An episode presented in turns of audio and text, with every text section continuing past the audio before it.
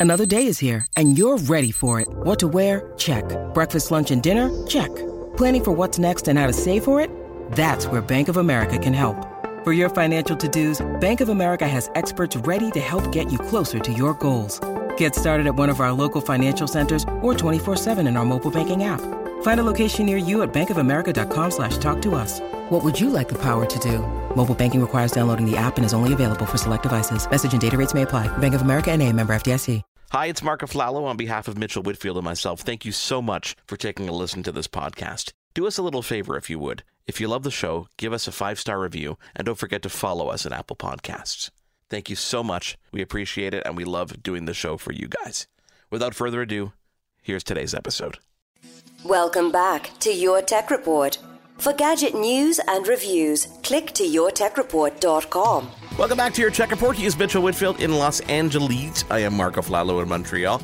I cannot wait for the day in which I can travel again to see you, Mitchell, in Los Angeles. I, I say that now because it's getting cold, but you also owe me like five trips. I know, I know, five trips. That's about Yeah. one, two, three, four. Okay, maybe three. I think you'd three. settle for one at this point, wouldn't you? I mean, haven't we lowered the we bar meet enough where you'd halfway? settle for Can we one? meet like what's halfway? Like uh, Delaware? No, that's not halfway. Uh, Delaware. That's so Detroit is Detroit a good place to go? uh, halfway between us. That would probably be somewhere in the Midwest. So yeah, Louisiana is that a good place? That sounds like No, it's a we good probably, place. you know what? We could probably meet in Minnesota. That would Minnesota. probably be Oh, that's, halfway. that's so exciting. But I it's really cold. can't rate. But no, let's so further further south. I guess that's like Texas, right?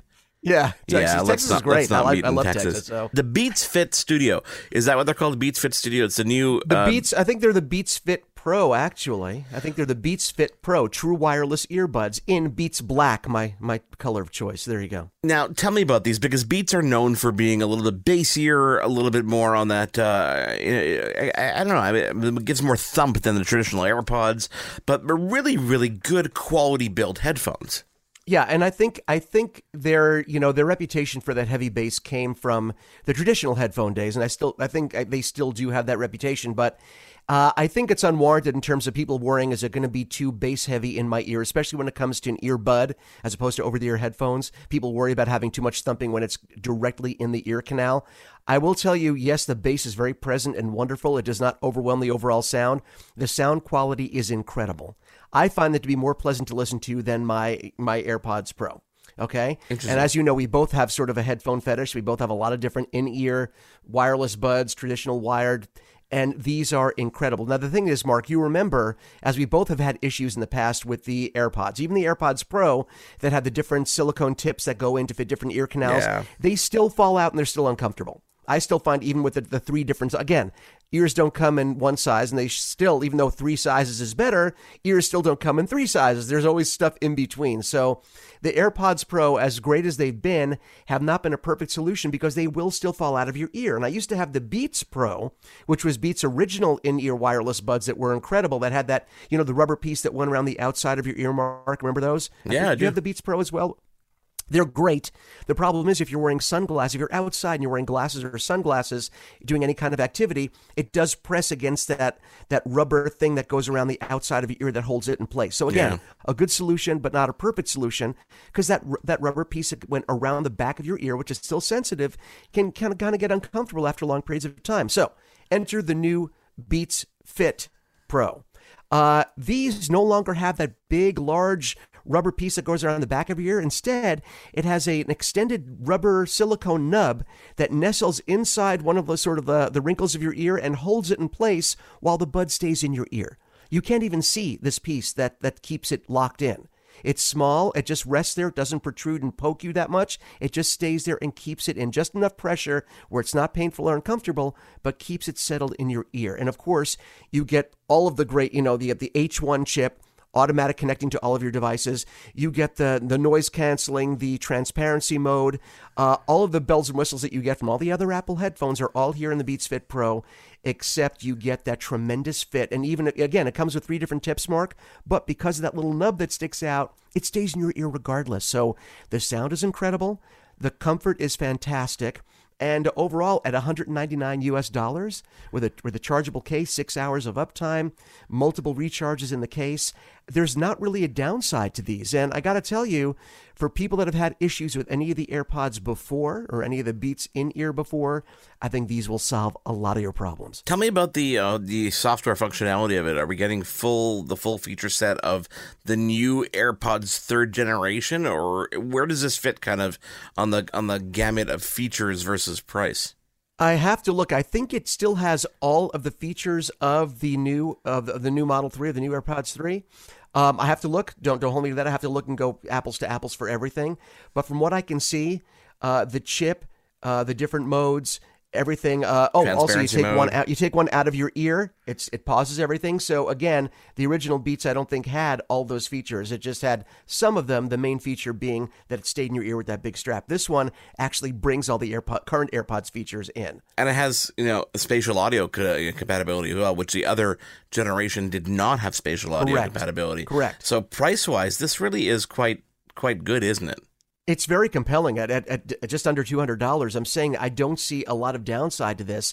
And again, you're getting all the features you're used to with AirPods, except you're getting a much better fit. Now, I will tell you, Marc, and this is something that we've never talked about on the show, but people need to know uh, whether you're aware of it or not, uh, when you smile, when you wrinkle your forehead, when you talk, your ears are making micro adjustments at the same time. Have you ever met anybody that can wiggle their ears? I can wiggle my, wiggle can my wiggle ears my a little bit.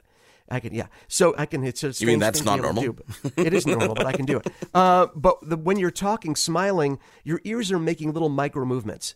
Now you don't necessarily feel that because there's nothing to make you aware of it. However, when you have something stuck inside of your ear canal, and you're smiling or you're adjusting your forehead or you're being expressive when you're talking, your ears are making those adjustments. And because you have something in your ear that's solid and not moving, you will feel and your ears will start to feel uncomfortable because you have something stuck in there and you're making all these little movements. So I will say, just in general, for comfort, uh, when you're just listening to something with, with earphones stuck in your ear with earbuds in there, you're not going to feel any discomfort. If you're talking for a long period of time or making a lot of gestures, a lot, of expressions with your face, you will eventually start to feel something in your ear, regardless of what it is. Just a little pro tip from someone that can, uh, you know, wiggle their ears. Ouch! Ouch! Um, there's Yeah. a device I wanted to talk about. Actually, you were supposed to talk about this, um, and you didn't, Wow. and that's not my fault. A good shaming before a review. I love this. Go on, please. It's, it's not my fault. It's not for lack of trying. It's not your fault. It's not my fault. Go ahead. I wanted it's to make sure you for said lack that. of not wanting to. But um, I blame uh, the government of the United States of America and the government of Canada. Oh my my poor duo. Yeah, go Yeah, ahead. so this is the, the the Surface Duo 2 was announced alongside the brand new Surface Pro 8, which I've been loving, the Surface Studio uh, laptop, which I just had to return, but the Surface Duo 2 um, in this beautiful shiny black with fingerprints all over it is a, the second generation dual screen device from Microsoft that I tried to send to you to review, but because of it. frequency differences, I guess, between the US and Canada, they refused it and they sent it back to me, which is fine. Because I know you wanted it really badly, and uh, I'm going to make sure that doesn't happen. And clearly, this, you know, even though I didn't do it intentionally, it happened itself. Um, but this is uh, the second generation of this dual screen device, and I must say, Mitchell, for those of you who who want to pony up, you know, close to two thousand dollars for a phone, if you're looking for something that is truly productive and you're not stuck in that iOS ecosystem, this is a phenomenal piece of kit. It is the best of the Surface Duo in terms of that thin, incredible form factor with that Why are you doing incredible hinge. I'm doing this just to tease you. Um, But every element that could have been improved was. So when they announced it, they have the latest generation Snapdragon processor. It supports the second generation Surface Pen. It has a three camera array system on the back, so you can get incredible cameras. You've got 5G support on board, so you've got blazing speed. They've even you know the the edges of the screen on the inside where it hinges it kind of folds over like that infinity edge does on some of the Right. l- star uh, flagship phones that we've The screen wraps around the it edge, wraps yeah. around so that has two benefits. Number one, it makes that seamlessness between the screens look even better. When you look at when you look at the phone straight on, like I'm showing to Mitchell there, it looks like it just continues. You don't even see a line down the middle. But what's even cooler about it is they take advantage of it for notifications. When the phone rings and you get notifications and the phone's closed, they actually display stuff on that side that work together to show you things like the time. It flashes green when there's a notification. It can flash red when it's ringing. Uh, really, really cool stuff. A great device. If I could ever get off the uh, iOS ecosystem, this is probably the device I'd go to because I mean, you know, in my hands, I also have the the Google Pixel Six that was just showed up at my door. Um, and you know, it, it's hard it's hard to play with Android phones when you're such an iOS guy.